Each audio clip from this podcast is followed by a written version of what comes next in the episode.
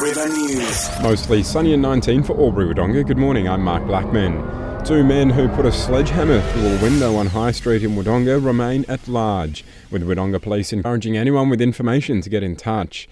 The men approached the store at 6.30am yesterday morning in a brazen attack on the sport's first store, with multiple witnesses around at the time.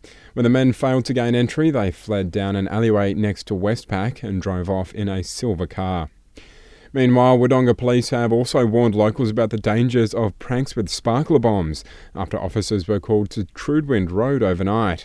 Local residents reported a loud bang at around 11:40 p.m., with CFA and police both responding to a possible explosion.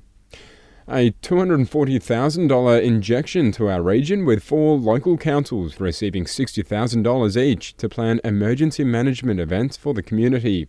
Councils in line for the funding boost include Wodonga, Alpine, Indigo, and Towong Shires, who will use the money to boost the resilience of the region.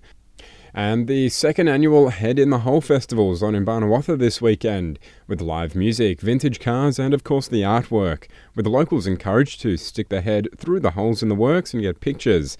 Bernie Kelly's been helping organise this year's festival and is hoping for more than 1,500 people to attend, saying it's hoped to be even better than the inaugural event last year. It was the first year the girls really got everyone involved in the town. It had a fabulous field. Now to sport, and it's O&M Grand Final time, with both Lavington and Albury to take to the Levy Sports Ground on Sunday. Extended teams have been released, giving both teams flexible options regarding which players they'll take onto the ground. Lavington coach James Saker says they learnt important lessons the last time they took on the Tigers and need to get back to basics when it comes to this weekend's big game.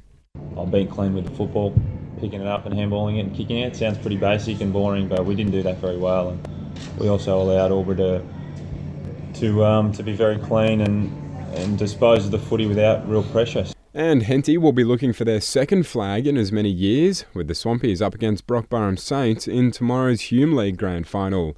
The big game's on from quarter past two at Walbundrie, with a massive crowd expected.